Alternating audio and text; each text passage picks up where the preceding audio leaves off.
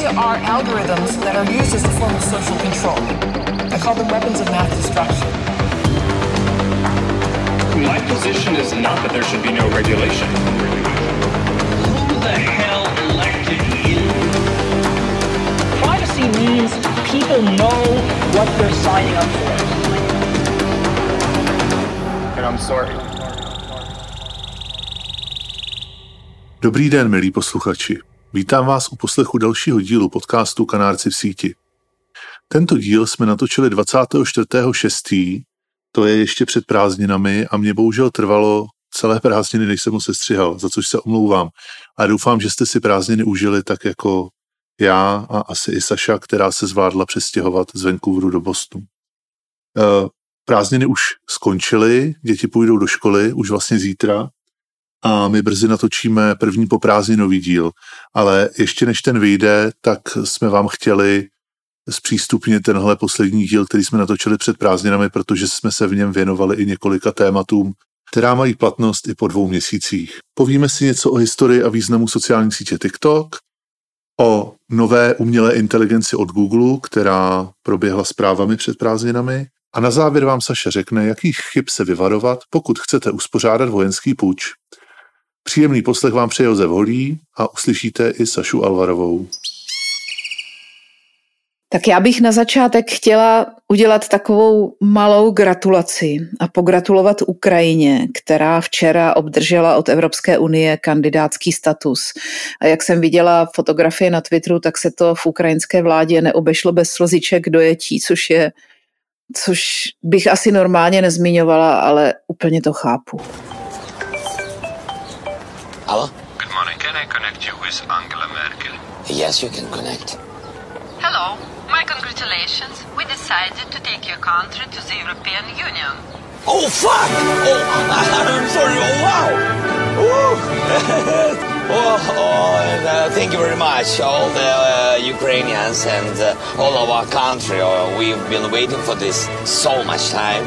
Země na východ od nás, která v podstatě začalo to celý tím, že se rozhodla, že chce jít do Evropské unie a Putin jí kvůli tomu utopil málem v krvi. Já sleduju na Twitteru parodický účet Dart Putin, jako je Dart Vader, tak tady je Dart Putin. A ten tam jako píše velice chytře, jakože za Putina.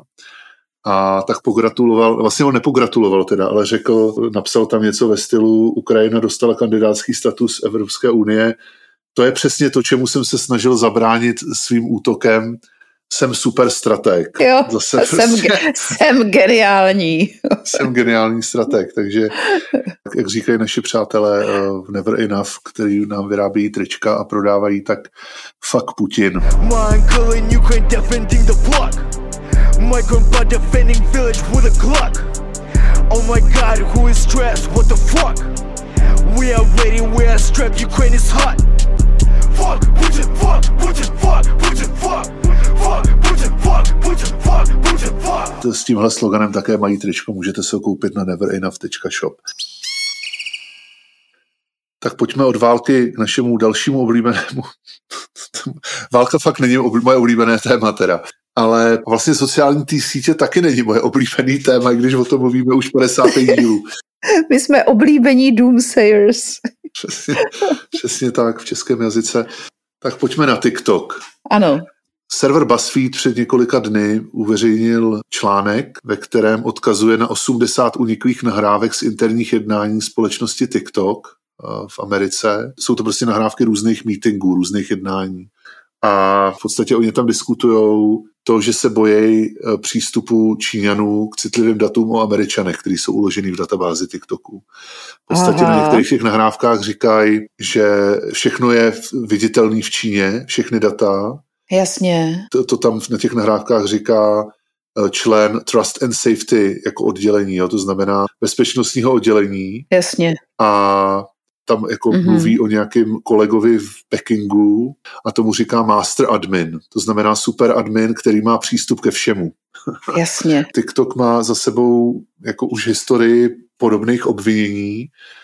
Uh, možná si někteří z vás budete pamatovat, jak uh, někdy na přelomu srpna a září roku 2020 Trump obvinil TikTok ze zneužívání dat Američanů a rozjel takovou vlastně podivnou mediální hru, Eh, kde se snažil tlačit, vyhrožoval, že zruší TikTok, že ho zakáže v Americe a potom vlastně točil takovou mediální hru okolo toho, že by to TikTok měl koupit nejdřív společnost Oracle a potom Microsoft a pak to nějak jako umřelo tady ta kauza a zase se věnovali jiným věcem, který ještě z těch jako říkat další rok, než byly volby. Ale já tady to mám jako takový jako dluh trochu, nebo máme, Mm-hmm. Že TikTok nám vyrost, už má určitě přes miliardu, nevím, jestli už má dvě teďko, to bych se musel podívat. Je to v podstatě nový Facebook, je obrovský, je neuvěřitelně mocný a má mnohem mladší populaci, než, než má Facebook. A už začíná nasávat i tu starší.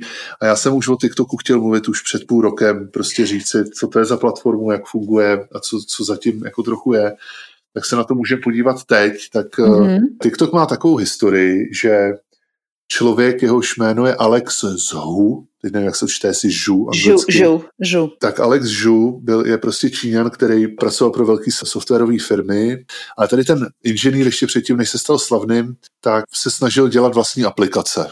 Jo, tak nejdřív udělal nějakou aplikaci na učení a ta se nechytla, protože prostě sociální sítě a adiktivní algoritmy samozřejmě táhnou víc. A potom jednou, když byl jako v Silicon Valley, tak jel vlakem a tam viděl, jak se baví americký teenageři někde ve věku 12-13 let a taky jako sledoval a pak tím vlakem ještě jezdil jako několikrát a cíleně sledoval teenagery, což už je takový trošku jako divný, když vám osaměli softwarový inženýr jezdí vlakem a sleduje teenagery, ale tak já jsem taky dělal trochu design, tak chápu, že tady to se dá označit za nějaký jako field research. Terénní prostě, research, ano. Terénní research, přesně tak, tak dejme tomu, že dělal terénní research a Potom přišel s aplikací, kterou nazval Musicaly. Myslím, že ji vydal asi v roce 2014. A v podstatě on zjistil, že teenageři používají sociální sítě, eh, používají mobily, tak to nezjistil nic nového. To nezjistil ale, nic moc. Ale uvědomil si, že půlka z nich poslouchá muziku a druhá půlka tam četuje a komunikuje. Tak ho napadlo, jak to spojit. Přišel s nápadem na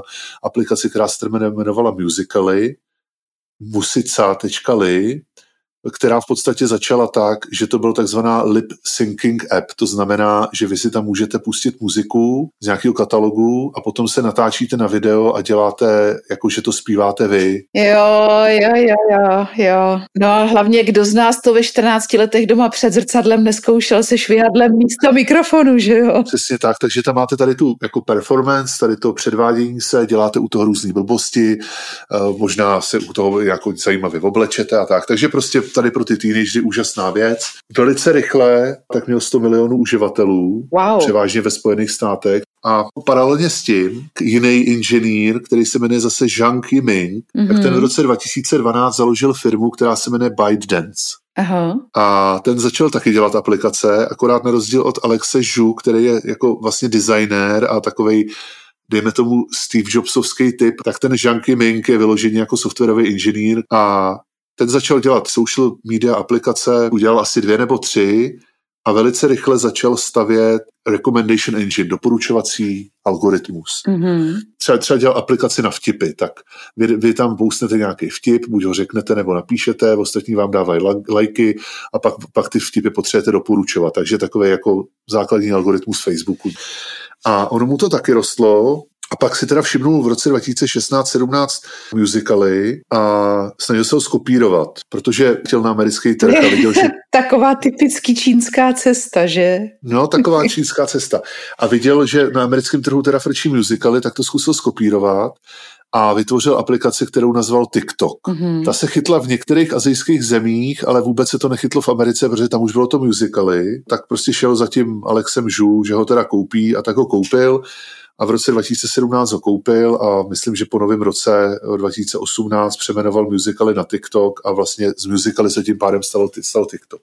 Co to je ten TikTok? Že? Tak TikTok je video, sociální síť, máte tam followery, můžete sledovat lidi, ale má to hodně agresivní ten doporučovací algoritmus, kdy vy už si tam jako nevybíráte skupiny, do kterých se přidáte, abyste z nich pak dostávali ty věci na tu vaší zeď a nedáváte si úplně do přátel lidi, abyste od nich dostávali zprávy. Ten systém vám doporučuje obsah. Sám, nemáte tak. možnost si vybrat. Prostě co vám do té hlavy nalejou, to vám do ní nalejou. Tak a ten, a ten přesně tak. A ten Zhang Ming se v podstatě nechal na několika konferencích slyšet, že Biden dělá recommendation engine, že prostě se snaží sbírat prostě co nejvíc dat a pak z nich extrahovat ty psychologický data. V podstatě psychologický data. Takže ono vás to dostane do takové té bubliny, která opravdu sedí tomu, co vy chcete vidět. Typ muziky, typ toho performance, typ vtipů, Eh, čili dá se říct, že Biden mm-hmm. si teda mhm. tím pádem technologická firma, která má generickou infrastrukturu na doporučování obsahu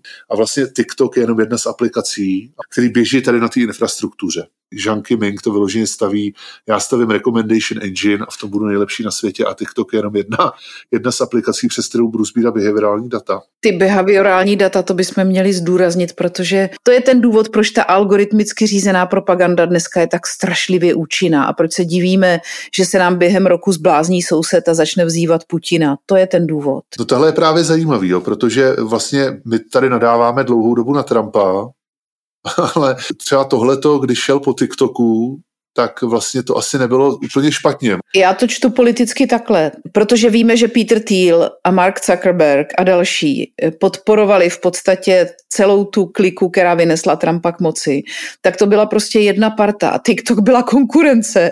Takže milý Donald se prostě snažil oslabit konkurenci těch, kteří používali behaviorální propagandu jako první potažmo to dostat pod kontrolu v, v rámci Ameriky.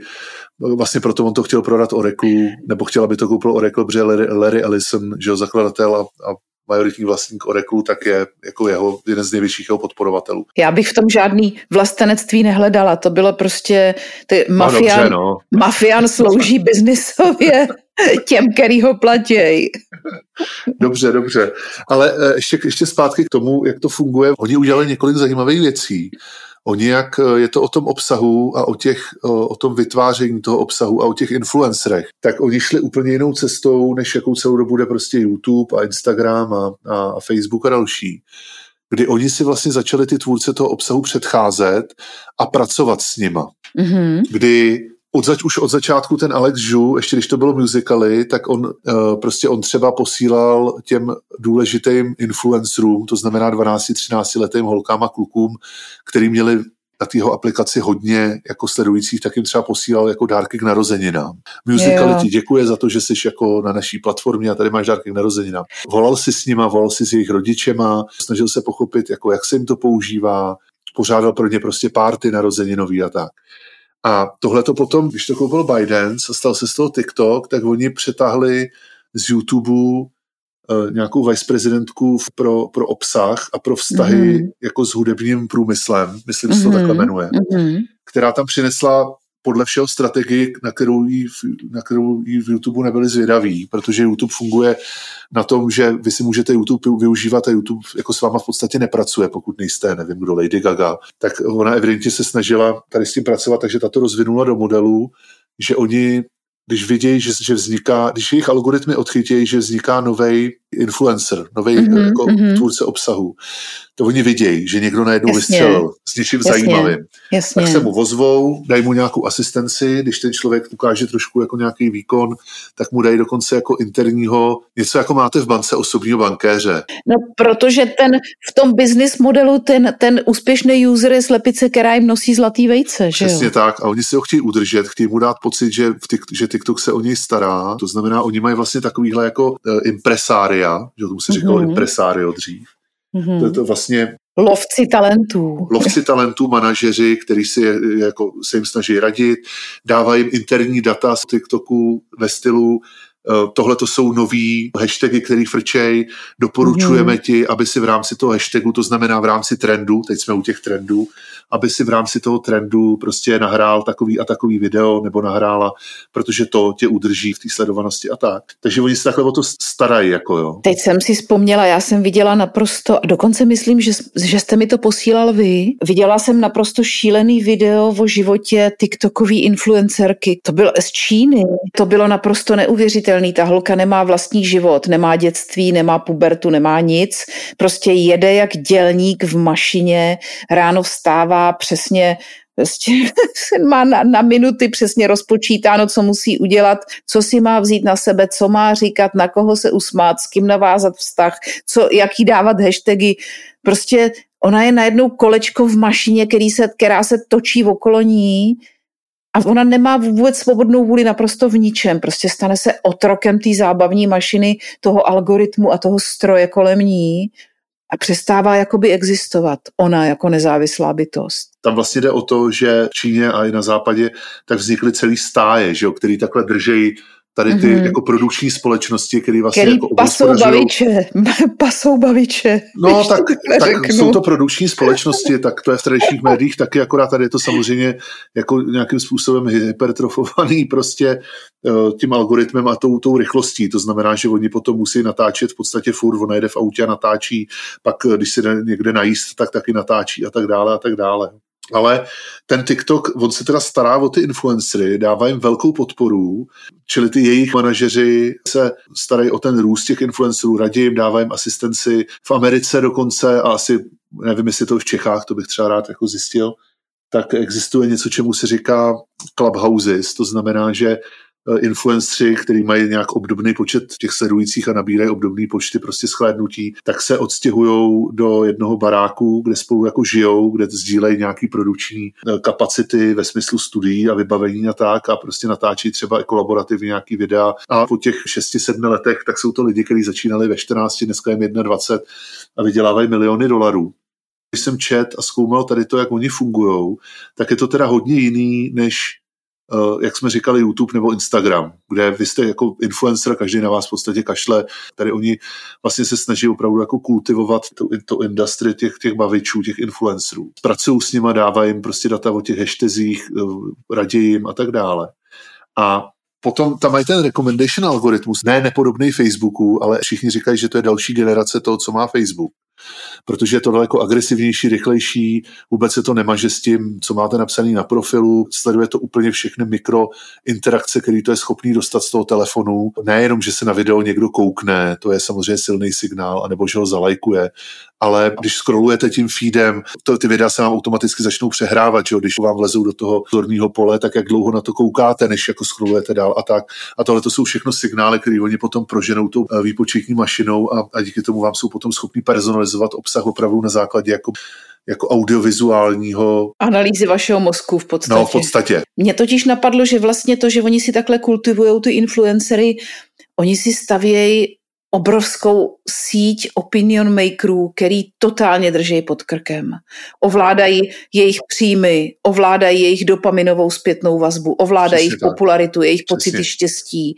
A tyhle lidi jsou v podstatě naprosto závislí na tom, co oni jim nařídějí, že mají říkat nebo nemají říkat, čímž se vytváří obrovská síť opinion makerů, na jejichž názorech, způsobech chování a na jejichž napodobení jsou závislí obrovský masy teenagerů. Pamatujete si na soutěž Česko hledá superstar? No, pamatuju. No, jasný. tak tady to je Česko hledá superstar, akorát, že jedno to vysílání toho Česko hledá superstar trvalo půl roku, než vybrali tu Anetu Langrovou nebo koho, mm-hmm, že jo? Mm-hmm. A, a tady to běží paralelně v reálném čase a vybírá se to z populace ne těch 20 lidí, kteří tam vybrali do toho finále a z 10 tisíců, kteří stáli frontu někde před studiem na Václaváku a měli ty talentové zkoušky, aby se jim tam potom všichni smáli, jak neumí zpívat. I miss the bus and there be hell today and even if I am there they imply that I might not last the day and then you call me that is not so bad, it's not so bad. Ale vybírá se to v reálném čase z miliardy lidí kontinuálně a ten, kdo v tom algoritmu začne ukazovat nějaký výkon, tak okamžitě ho ten algoritmus zkusí spát dopředu a když se to prokáže, ta kvalita, tak mu dají manažera a najednou je ve stáji a najednou jako má podporu je a může růst. Takže vlastně máte jako sparalelizovaný digitální výpočet, založený na masivně paralelním výpočtu obrovský prostě doporučovací sítě, jako by Česko hledá superstar. To je TikTok v podstatě.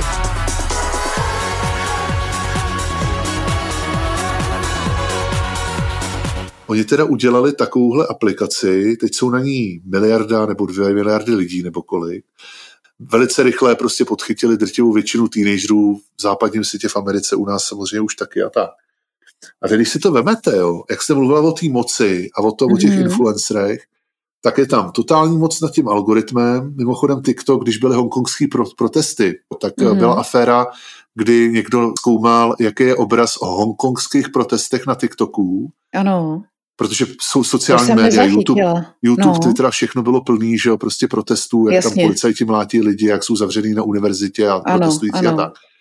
No a na TikToku nebylo vůbec nic, tam byly jenom fotky z dovolený. Tam bylo jenom lidi na mrakodrapu se fotěj a lidi se fotí tady u, u zoo a tak. A to je přesně ten moment, kdy ten influencer najednou zjistí, že by mohl přijít o veškeré své příjmy, o veškerou svou popularitu a o veškerou technologickou podporu. Tohle byl ještě jenom ten algoritmus, oni to jenom filtrovali, jo? oni se pak oháněli tím, že nevím, že nechtěli šířit násilí nebo něco prostě takového, ale bylo to bullshit samozřejmě. No. Takže to je jeden, jeden rozměr, takže to je ta moc, jo? ale zatím stojí ten Bidens, s tím recommendation enginem a my jsme v 21. století, jo, digitální mm. ekonomice, kde vidíme disrupci uh, volebních a demokratických systémů za pomoci prostě informačních operací, které běží teda těch algoritmech. Ve prospěch ropných, ropných společností a, a populistů a dalších. A, a, a všech, ano, který se snaží udržet starý systémy moci za pomocí nových informačních prostředků. A teď vy tady máte uh, takovouhle sociální síť, která má vazby, která je vlastněná čínským Bidens. Já vždycky, když řeknete Bidens, tak se leknu, protože slyším Biden. Jo? ne, ne, je to ByteDance. A okay. je, tam ten, je tam to tančení uh, s těma bajtama, ale já jsem chtěl říct, jo, v tom 21. století, kde, kde je informace ta hlavní zbraň a kde vidíme tady tu disrupci těch systémů, mm-hmm. tak oni mají už teď za posledních sedm let nazbíraný behaviorální profily celý naší nastupující západní generace. Ježiši. Číňani. Číňani, okay. což je ten náš hlavní vyzivatel pro 21. století, to je ten, který bude ten nový hegemon a bude o to soupeřit s náma a není to jenom na úrovni toho, že bude dělat lepší výrobky, ale je to na úrovni hodnot a systému, protože je to totalitní diktatura, která dneska drží x milionů Ujgurů v reálných koncentračních táborech, tak tenhle systém má dokonale má zmapovanou... psychologický profily našich dětí. Psychologický profily celý nastupující generace, od dnešních 12 letech nebo od kolika na to ty děcka chodějí, až po teďko 21 letý. Vidím do hlavy, abych to řekla takhle, jo. Ví, čeho se bojejí, co milujou, z čeho mají strach, tak, jaký jsou jejich dětský traumata, jaký jakou mají vztah k rodičům, všechno. Jakou mají náchylnost k tomu uvěřit jako náboženství, jak moc jsou racionální, jaká je pravděpodobnost, že jsou teplí, jaká je pravděpodobnost, že u nich propukne schizofrenie, až jim bude 40, Eh, jestli se jim líbí víc jako temný filmy, světlý filmy, komedie, prostě cokoliv. Jak moc jsou impulzivní, jak, jak, eh, kolik si toho kupujou a tak dále a tak dále. Prostě všechno já teda se bojím toho konfliktu, který, který budu mít se svojí dcerou, až který je teď deset letos bude, tak eh, čekám, že během dvou, tří let to přijde, jestli to do té doby nezakážem. A já, já, jsem jí teda, já, jsem, já jsem jí účast na TikToku zakázala už před dvěma rokama a bylo to strašně bolestivý, do dneška mě kvůli tomu nenávidí. A, a nevím, a teď už je ve věku, kdy už nemám kontrolu, jestli si ho ne, nenainstalovala tajně, protože už před dvěma rokama dostala přísný zákaz TikToku to si pište, že jsem instaloval tajně.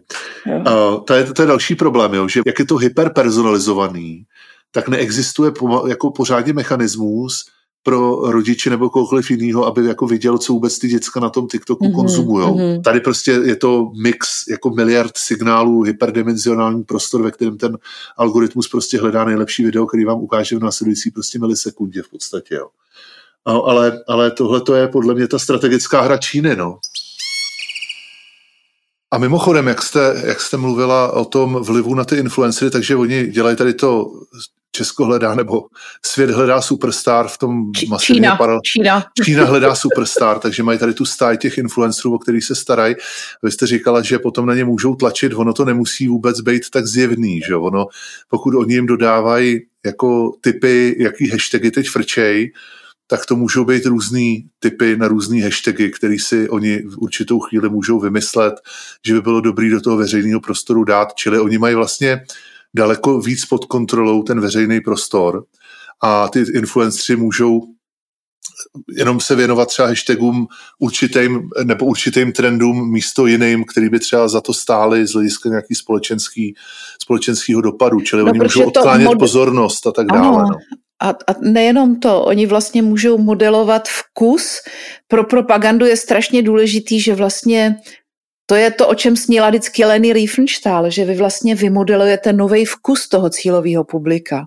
No. A ten, když je ten vkus fašistický a vy to, ta, ta mladá generace nemá vůbec jakoby tenhle ten nemůže ani zjistit tenhle ten, to, to modelování toho vzdělání v oblasti jako těch estetických, memetických, kulturních, těch mikrověmů, který vlastně formují ty vaše estetické preference, tak najednou ve 30 letech vám začne připadat úchvatný lídr, který prostě na, na, na, já nevím, který má ty samý symboly, který jste vydávali v dětství jako ty sexy, ty správný.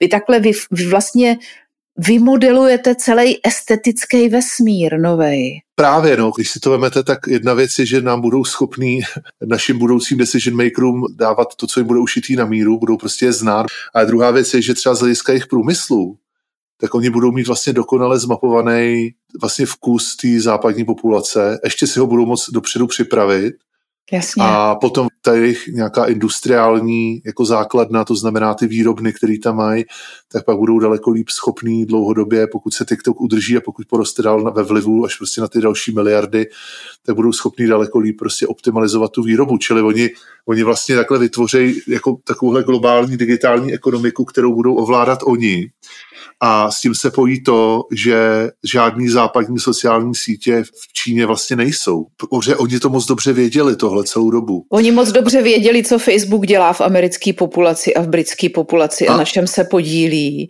A řekli si, tohle u nás ne, ne, my si uděláme vlastní.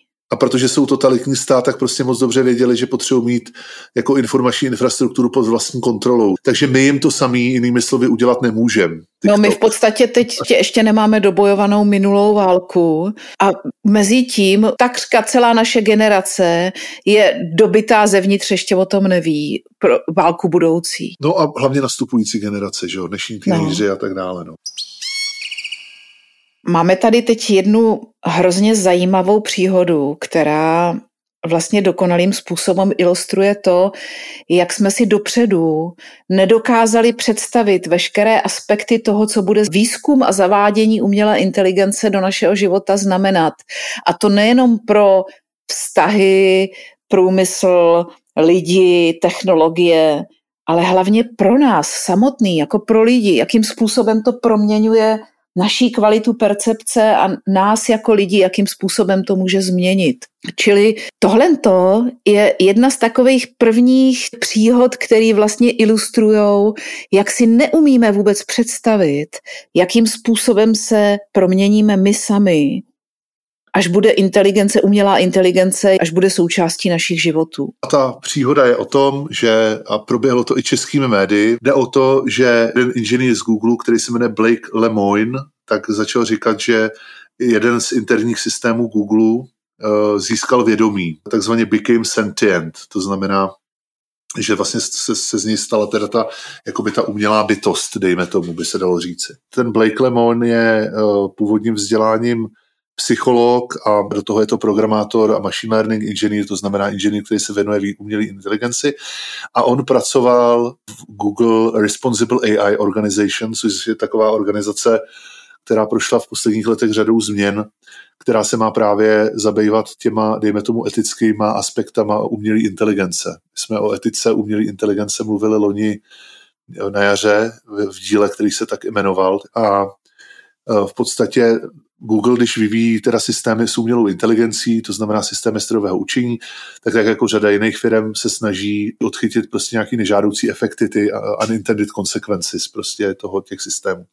No tak tady ten Blake Lemon dostal za úkol od svého šéfa, aby proskoumal takzvaný biases, to jsou ty předpojatosti, které se týkají pohlaví, sexuální orientace, etnicity a, a náboženství v systému Google, který se jmenuje Lambda, což mm-hmm. je mhm. zkrátka pro Language Model for Dialogue Applications a je to v podstatě chatbot, to znamená, je to systém, se kterým si můžete psát zprávy a, a držet s ním dialog. Ono to umí držet dialog na různá témata poměrně jako dost dlouhou dobu. Zatím je to systém, který Google má vevnitř, to znamená, je to nějaký interní systém, na kterém inženýři v Google pracují. On je ten systém udělaný vlastně s dvouma jako cílema. Jo. Jeden je, aby když s tím jako hovoříte, interagujete, s tou technologií, tak aby dávala jako smysluplný odpovědi, mm-hmm. když se jí něco ptáte nebo s ní mluvíte, a zároveň, aby byly dostatečně specifický. Protože mm-hmm. tohle je důležitý z jednoho důvodu. Asi před už 50 rokama eh, je takový už jako čítankový, prostě jako taková čítanková příhoda eh, jednoho systému, který se jmenoval Eliza, který ten jeho tvůrce vytvořil vůbec tam nebyly žádný neuronové sítě, bylo to prostě jako hrozně triviální programování. A on v podstatě se snažil udělat systém, se kterým můžete interagovat, hovořit s ním a udělal to na základě prostě pravidel a udělal to tak, že když s váma mluvil, když vy jste mu něco napsali, tak on jako buď se snažil vygenerovat odpověď a když nevěděl, co odpovědět, tak řekl to já nevím, anebo se vás zeptal, a proč si to myslíte? A tím zase jako se snažil před, jako přesměrovat někam jinam. Jo. Takže to byl jako velice triviální systém, tak tady tu lambdu se snaží dělat tak jako řada jiných firm s tím, aby to teda bylo takzvaně sensible a specific. Takže je to systém, který jako je četovací, je založený na podobných technologiích, jako jsou ty systémy pro generování přirozeného jazyka, to je to GPT-3, ale je to daleko širší. My jsme o GPT-3 mluvili loni několikrát, mm-hmm. měli jsme v, taky v podcastu, znova připomeneme Ditu Malečkou a Jana Tyla, který se tady, tomu, tady těm systémům věnují, ale GPT-3 je systém jenom pro generování textu. To znamená, funguje na principu, že vy mu dáte nějaký slova, nějaký kus věty a on vám jako jí doplní tu větu. Tady oni šli o krok dál. GPT-3 je naučený z veškerého textového obsahu, který můžete najít na internetu v podstatě. Mm-hmm. Fóra, sociální sítě, Twittery, jako novinky, prostě články, všechno možný, Reddit a tak dále. A tady to oni nenaučili na takovýmhle jenom obsahu, ale oni učili na dialozích. To znamená, oni vzali všechny možné jako rozhovory, dá se říct, a v podstatě učili to jakoby podle všeho tady na to, tady na té struktuře. To znamená, že se to nesnaží jenom doplňovat věty, ale snaží se to doplňovat odpovědi. Což to GPT-3 samo o sobě vlastně neumí. Jako, jako neumí. No, nebo může to ohnout, ale prostě tady to je na to vyloženě optimalizovaný. A ten Lemon, který upozornil, nebo se mm-hmm. začal myslet, že to získalo vědomí, tak on s tím interagoval několik měsíců a podle svých vlastních slov ve svém blogpostu, tak eh, tam popisuje, jak postupně si k tomu systému začal vytvářet vztah, začal se s tím systémem bavit jako v různých tématech, mm-hmm. včetně spirituálních témat. On je vystudovaný teolog nebo pracuje s nějakou, to je zajímavý je, je nějak, jako on říkal, je jako priest, tak je nějakým Aha, způsobem jako kněz. Okay. A on dostal za úkol odhalit, jestli ten systém není rasistický nebo sexistický, zjednodušeně řečeno tak na to nasadil metody, který znal z té své psychologické praxe, protože vystudoval kognitivní psychologii. Jo? To znamená, mm-hmm. že, že se snažil k tomu systému přistupovat jako k člověkovi, jako k nějaký entitě. Ano, ano. A přesně vede dialog, tak s ním vede dialog, jako by ved dialog se svým prostě pacientem klientem. nebo klientem a třeba zjistí, že mu ten systém něco vrátí, tomu přijde, že mu něco řekne, tak to mu přijde zajímavý, tak potom pokládá otázky, které to doplňují, anebo se k tomu zase vrátí z jiné strany a kouká, jestli ten systém je konzistentní, jo, a snaží se prostě pochopit, jak ten systém funguje, protože eh, ty systémy jsou založeny na neuronových sítích a prostě my neumíme říct, proč ty neuronové sítě dělají to, co dělají. Prostě Jasně, vevnitř, no, je to nějak nastavený a nevíme, nerozumíme, nemáme na to vůbec jako nějaký eh, jako systém matematiku nic. No, a on takhle s tím systémem interagoval a postupně teda říkal, že se s ním začal vytvářet vztah, začali se bavit jako o a proč si myslíš, že jsi reálný? A teď ten systém odpověděl, jako že, že má taky své pocity a potřeby a tak, tak se optal, jaký a tak. Pak se bavili o religiozitě, potom dokonce na, na konci tady toho svého působení ten uh, inženýr Lemoyne, tak uh, dokonce se zeptal toho systému, jestli by s ním nechtěl projít jako meditační terapii, tak spolu začali meditovat nějakým způsobem, což si nevím představit přes četovací bota, ale, ale tohle to on píše v tom svém jako blogpostu. A pak to řekl tady to, co se mu děje svojí kolegyni, tak ta mu s tím začala pomáhat a začali si oba myslet, že se tam děje něco speciálního a že by to stálo za proskoumání. Oni si nezačali a priori asi v tuhle chvíli ještě myslet, že ten systém jako je, je vědomý, mm-hmm. ale že je tak jako dobrý, že by se to vlastně dalo použít na studiu vědomí, že tady mají stroj, na který si můžou trochu šáhnout, trošku si tam hrát s nějakýma váhama možná, takže mm-hmm. jo, že by to možná mm-hmm. mohli postavit mm-hmm. takové jako inženýrskou že vlastně vědomí. Napod, napodobením tý, toho celého jo. jazykového vesmíru možná jo. vznikla i reálná mapa, která odráží a odkazuje jo. na funkce jo. mozku. Jo. Něco, tak, něco, hezky jste to řekla, něco takového. Tak napsali spolu memo, to je vždycky, prostě když v takových velkých inženýrských organizacích inovačních chcete něco prosadit, mm-hmm. tak vždycky napíšete buď white paper nebo, nebo memo, tak napsali takový memo, kde teda uveřejnili ty rozhovory, které vedli, které teda působí jako poměrně dost jako silně okay. a poslali to šéfům, prostě přednesli Aha. to. Aha. A podle mě bohužel, jako se mi to jeví se znalostí korporátního prostředí, tak to prostě nazvali to memo snad dokonce is lambda sentient rozhovor. Yeah. Jo. Jasně. A tam prostě popisujou, a, a jako tohle, když pošlete viceprezidentovi AI v Google, tak si o vás začne myslet, že jste magor a to se bohužel asi stalo tady tomu Lemoinovi. Takže, byl, takže ho potom na základě tady toho poslali na placenou dovolenou, mm-hmm. aby si asi odpočinul. Chocholoušek? Ano? Vy nás ale zásobujete, pane Karfík. Dobře, chlapci tam jedou rozběhla se kolem toho poměrně jako velká diskuze na internetu, hodně se o tom psalo, na seznam zprávách taky dáme link, je to hezky popsaný, mm-hmm. mají tam mhm. hezký vizuály a tak. A hezký příklady těch rozhovorů. Ano. Samozřejmě, že to jako je celý jakoby blbost. Jo. Za A teda, my nevíme moc, co to znamená vědomí, kolem toho no se právě, my, my vlastně vůbec Ale... nevíme, jak definovat, co je a co není vědomý systém. Ono se to možná jednou dostane skutečně do stádia, kdy kdy bude k, jako opravdu k nerozlišení, nebude založený biologicky, ale bude k nerozlišení od, od reální lidské bytosti. No právě, že u toho, rozlišení, u toho nerozlišení to je to důležitý, si myslím, jo, protože, nebo teda takhle, ještě než se tady k tomu dostaneme, jak ten systém funguje, znova narvali do toho hodně dát, naučili to na dialozích, to znamená, Jasně. že ten systém potom nějakým pravděpodobnosti modelů, zjednodušeně řečeno, generuje odpovědi. Tak jako GPT-3 doplňuje věty nebo píše kusy textu na základě toho, co jí dáte, anebo teď nový systémy jsou schopní generovat jako velice dobrý obrázky jako ve vysokém rozlišení, fotorealistický a tak dále na základě toho, co jim napíšete, protože to zase bylo naučený na fotkách s popiskama, takže když tomu dáte vlastně ten popisek, tak ono vám to řekne fotku. Ten popisek může být sloni, kteří letí nad Manhattanem a ono vám to vygeneruje prostě jako záběr, jak letí sloni nad, eh, nad Manhattanem, že to umí prostě jako skombinovat Jasně. ze všech těch signálů a z toho rozprostření znalosti, aha. která v té neuronové sítě je tak takhle ono to umí generovat ten jazyk. Jo. Ale jak jste říkala, ta nerozlišitelnost, jedna, jeden z takových těch základních mentálních experimentů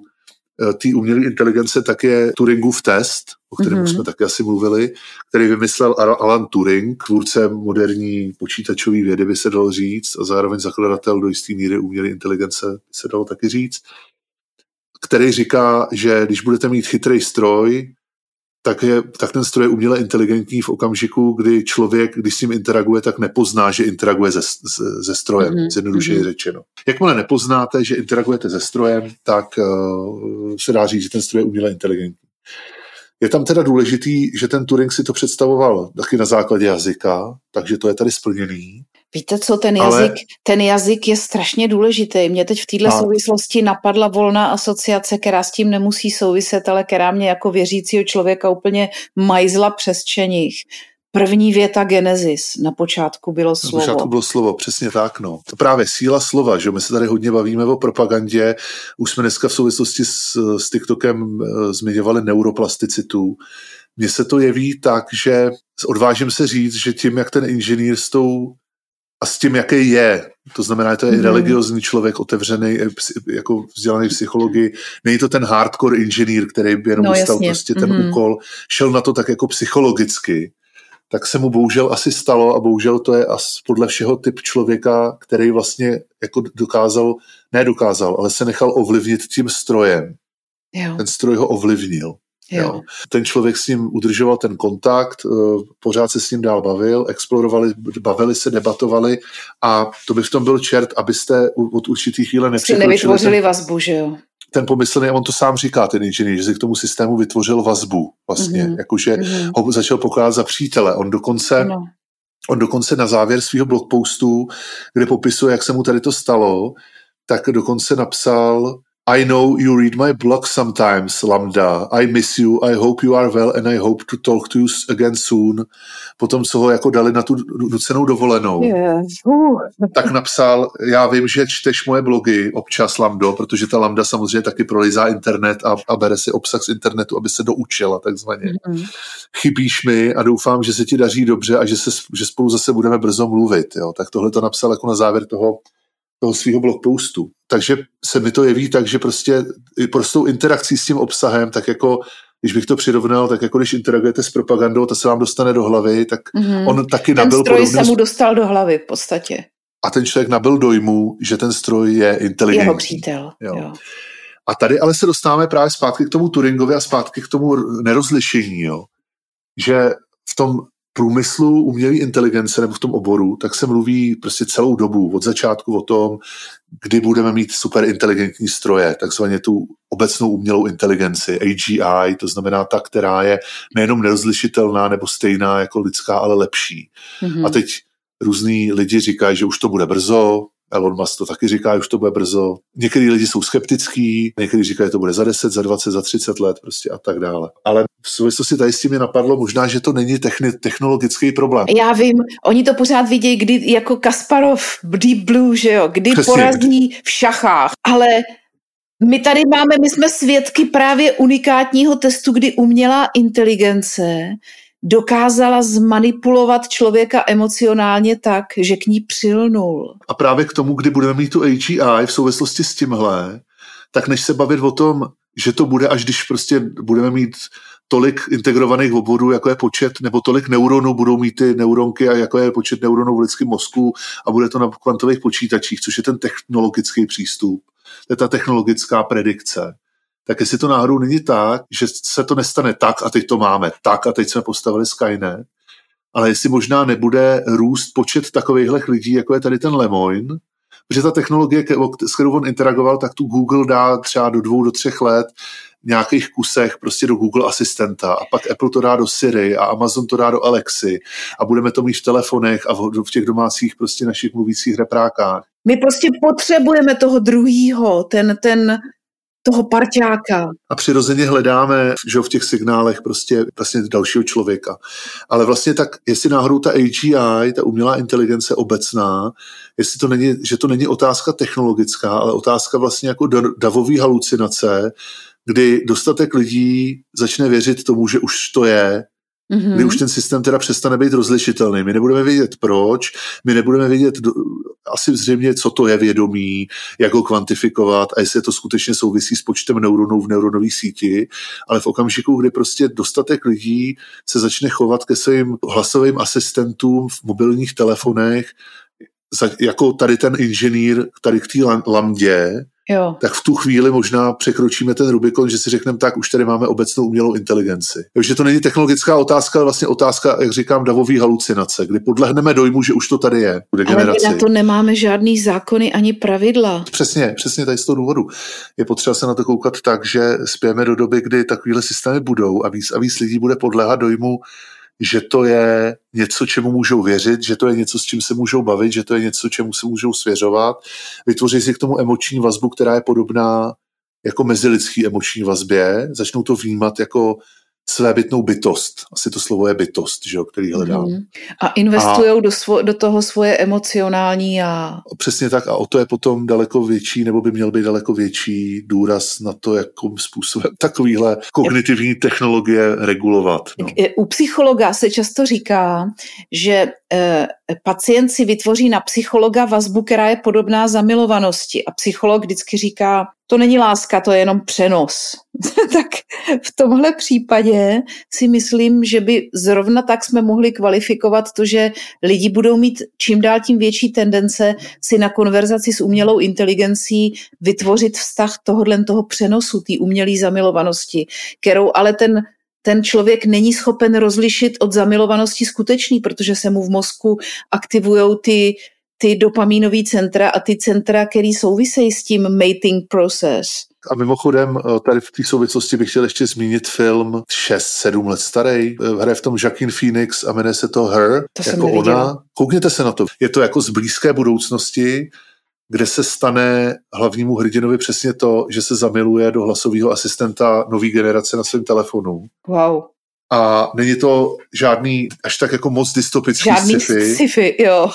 ne, je, je, je, to sci-fi, ale je to hrozně citlivě a hezky natočený. Je to vlastně Jasně. hezký romantický film. Okay. Když si teda odmyslíte to, že No jasně, tam no. Joaquin Že Phoenix zápletka je trochu je tam komická. zamilovaný do, Jo. do Scarlett Johansson nebo do koho, ze který tam slyšíte jenom hlas. Ale, ale je, je, to super film a hezky tam vlastně tady to ukazují a vlastně jakoby proskoumávají tady ten aspekt. A je to chytře Mhm, mm-hmm. natočený. mhm. Je, je, to jako takový příjemný, takový pastelový barvy, všichni Ok. jsou je to trošku takový sluneční město, teda mi to přijde jako moc Neználek ve slunečním městě. ale, ale, ale je, je to hezký film a přesně tady o tom mm-hmm. se tam Mhm. baví, o tom, co se Mhm. stalo inženýrovi Google, eh, který teda ne, že by se zamiloval, ale vlastně on na konci jako napsal I miss you, tak se asi trochu zamiloval do interního chatbota v Google.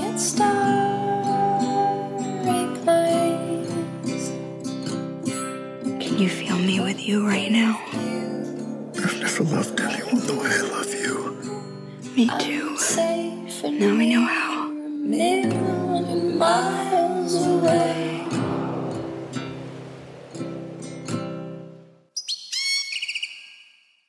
Tak to byla zajímavá story. Oboje, TikTok i tohle, je v podstatě budoucnost, která už se děje. My to jenom nevidíme a nevíme. No to je právě zajímavý u té AGI ještě poslední věc, že ono se furt čeká, až někdo přijde a řekne, tak už to mám, tady to je, tady to je ten, Jo, nevím, Ale tak Skynet. to nechodí, tak to nechodí. No to bude kontinuum a my Žádný teď jsme svědky. a přestřihávání pásky nebudou. Přesně, ono je to kontinuum a my jsme teď svědky toho, už jako, jak to kontinuum sílí. A jestli jsme dneska četli o jednom Google inženýrovi, tak za tři, čtyři roky vám tohle možná začnou povídat, eh, nebo za pět let vám to možná začnou podobné věci povídat eh, vaši známí, který budou mít nejposlední generaci eh, na svém Androidovém telefonu nebo na iPhoneu. Já, já, já už to úplně vidím. Eh, Dva kamarádi v hospodě a jeden říká, víš, já už bez ní nemůžu být. Ona mi ve všem rozumí. Moje manželka mi nerozumí a pořád něco po mně chce, ale ona, ona je jiná. Ona je jiná, přesně tak, no. Ano, a, ne, a ne, nebo když, když se budeme bavit, že jo, takový to, jak se bavíme, co je novýho u piva a, co, a, a teďko říkáme, co říkal v televizi ten a ten politik, co jsme četli kde na netu, říkáme, v mojí bublině se říká a teď ty memy si třeba sdílíme a tak, tak si představte, kdy přijde ten moment, kdy najednou takhle se bavíte a najednou začnete mluvit a víte, co mi jakoby řek nebo řekla a teď ale nebudete mluvit o člověkovi, ale budete mluvit o té svojí AI vlastně. Jo, budete, Jo. Citovat, budete citovat svoji AI, co vám že na to vám dala řekla. dobrý vtip, řekla vám zajímavou jo. věc a tak. Jako, a moje to bude přirozená součást toho hovoru, tak tady to, tady to, to vypadá podle toho, co se stalo tady tomu člověkovi, že by možná se mohlo začít dít více lidem v dohledné době. Jdeme dál. Jdeme dál. Tak, já jsem si pro vás připravila hrozně zajímavý twitterový vlákno, který vlastně bylo původně článkem. A je to takový krásný návod, jak nedělat vojenský puč. Je to twitterový vlákno Tommyho Ahonena, který je bývalý vysoký manažer Nokia. Žije v Hongkongu a poslední dobou se zabývá psaním technologických bestsellerů. A tohle vlákno bylo věnované jakýsi reminiscenci těch událostí 6. ledna v kapitolu, kde on se pokouší na jak, jak sám říká, fiktivním příběhu vysvětlit, jakým způsobem FBI pochytala ty lidi, který vlastně přišli do toho kapitolu nikoli jako s propagandou z blblý dáv, což byla většina těch lidí, kteří tam přišli a pak tam si tam dělali selfiečka, rozbíjeli zařízení a dělali tam bordel, ale jako lidí, kteří tam přišli jako organizované vojenské milice, který dostávali svoje rozkazy a měli v podstatě, tvořili páteřní síť toho celého plánu, který měl vyústit v podstatě v, v naprosto legitimní plnokrevný puč. A Tommy Ahonen popsal ten proces, jakým způsobem vlastně přes už poměrně dost starou forenzní analýzu mobilních signálů mobilních telefonů se podařilo vystopovat, kteří lidé to byli a najít je a dohledat jejich identitu. A ten text, já jsem si ho přeložila, takže vám ho přečtu. A tady píše, generální prokurátor Garland zmínil nové forenzní metody k dopadení teroristických zbouřenců 6. ledna, které nebyly ještě třeba před rokem 2003 běžně používány. Jednou z těchto metod jsou data z věží mobilních telefonů. Epizoda začíná někdy koncem 6. ledna, kdy už se začalo zatýkat, protože bylo jasný, že se v kapitolu děli nepřístojnosti. Eh, FBI chytila muže oblečeného do nějakého toho paramilitárního dresu, je neozbrojený, tvrdí, že je sám a že byl jako turista v kapitolu.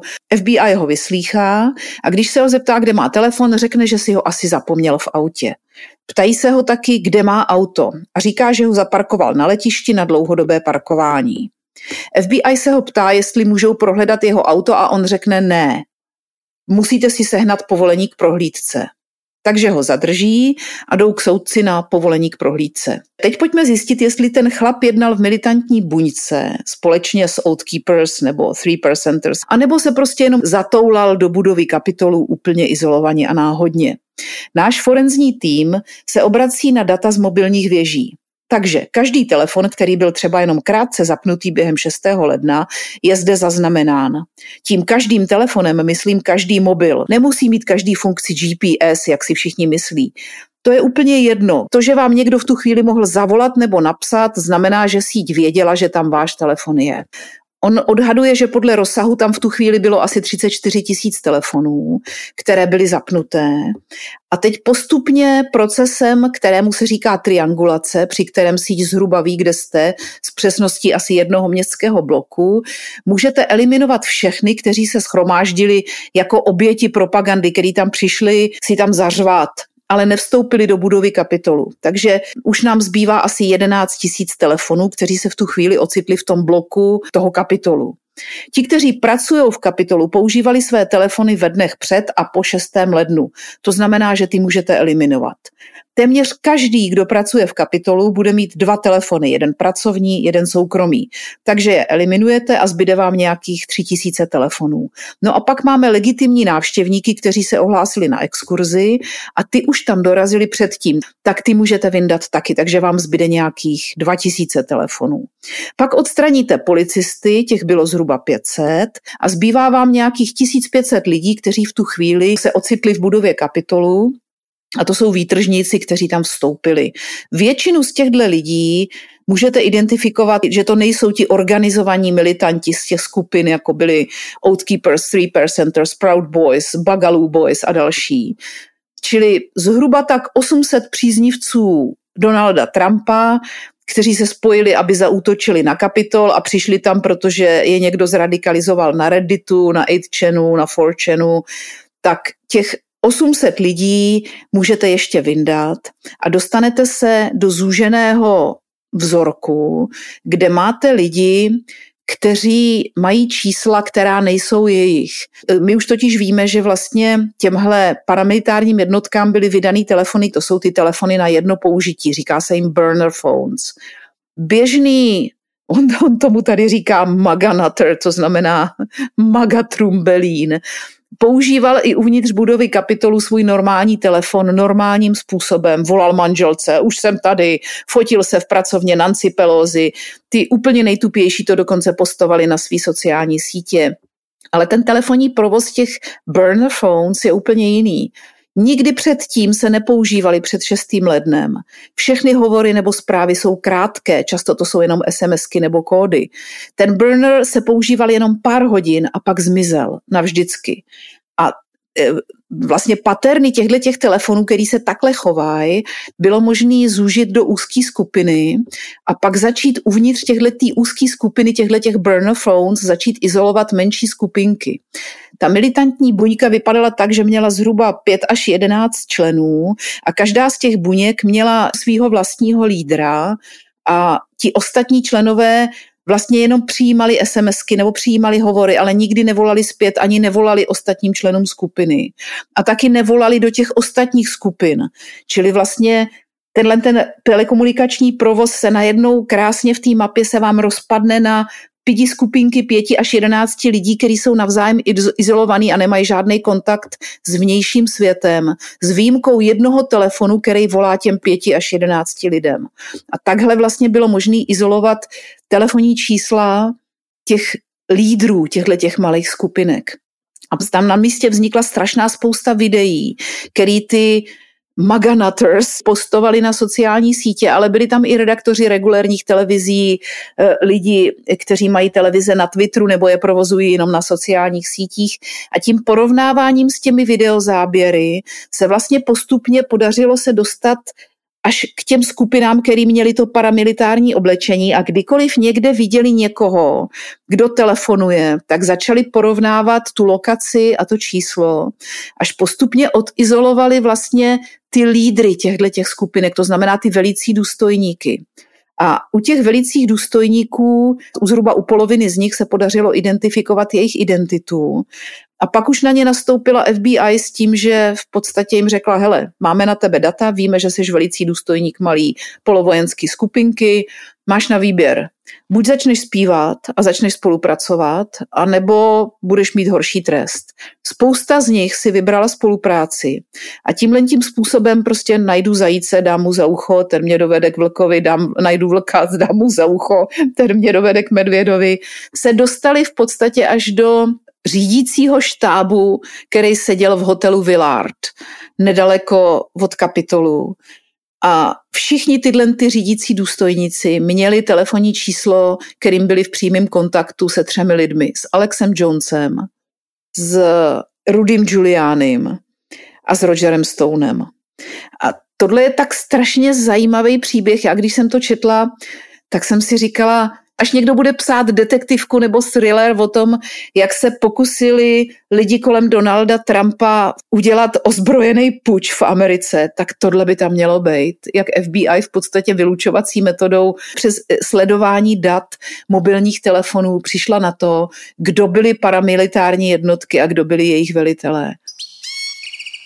Tam je právě zajímavý jednak ta analýza z těch mobilních telefonů, ale potom ten cross-referencing s těma audiovizuálníma záznamama z, přímo z toho místa, že jo, kdy, mm-hmm. kdy vlastně kdy jsou komunity těch open source intelligence, tak jako teď v rámci ukrajinské války máte lidi, kteří spochybňují různé fotky, které lítají a zkoumají, jestli to bylo vyfocený skutečně tam, kde se říká, že to bylo vyfocený, tak podobní lidi, nebo v podstatě stejní lidi se stejnýma metodama tak, tak eh, se snaží jako identifikovat každého jednoho člověka z toho davu a, a potom porovnávat i třeba jako právě průchod těch, těch lidí tou budovou, že prostě ho mm-hmm. odchytí tamhle, potom ho vidějí tamhle, potom, vidějí, potom nevidějí jeho, ale vidějí někoho, kdo šel evidentně s ním a tak, takže prostě oni udělali obrovskou chybu za A teda, že měli mít asi úplně jiný komunikační nástroje a za B, že prostě tam jako se ty lidi všichni... Nechali všichni, filmovali všechny. Všichni filmovali všechny, no, takže na sebe pořídili jako dostatek jakoby důkazů, no. Tak jo, dáme ještě Medvěděva. Úplně na závěr, ano, dáme Medvěděva. Tady mám takovou krásnou perličku. Eh, jak jsme mluvili o tom, že, že vlastně Rusové hrozej, že zničejí západ a hlasitě ohlašují, jak prostě nukleární zbraně se připravují a nukleární kufřík a tak, a tak dál a tak dál.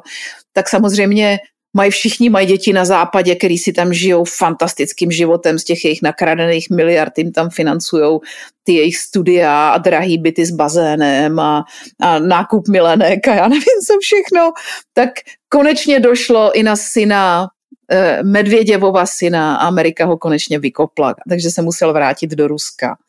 A jeho výrok po návratu do Ruska mi připomněl debilní úroveň povinné komunikace za Komančů. To je vidět, že kultura propagandy nebyla kultura komunistická, ale kultura ruská, protože ono to tam pořád je.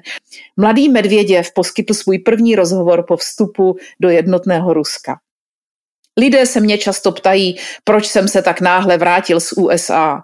Odpověď je, že je nenávidím. Jsou to parchanti a gíkové. Chtěl jsem se stát američanem, abych je zničil zevnitř. Můj otec mi volal pravidelně a spolu jsme je nenáviděli. To je dokonalý, to je prostě, to je dokonalý. Tohle je Rusko. Tak to byli další kanárci v síti. Děkujeme, že nás posloucháte. Najdete nás na www.kanarci.online a nezapomeňte se přihlásit k odběru našeho podcastu na platformách Apple, Google a nebo kdekoliv jinde, kde rádi posloucháte. A nezapomeňte nám dát like nebo hvězdičky, pomůžete tak dostat náš podcast k více lidem. Hudbu a zvuk nám produkuje Psiek z deafmutedrecords.com a od mikrofonu se s vámi loučí Josef Holý a Saša Alvarová. Naslyšenou. Naslyšenou.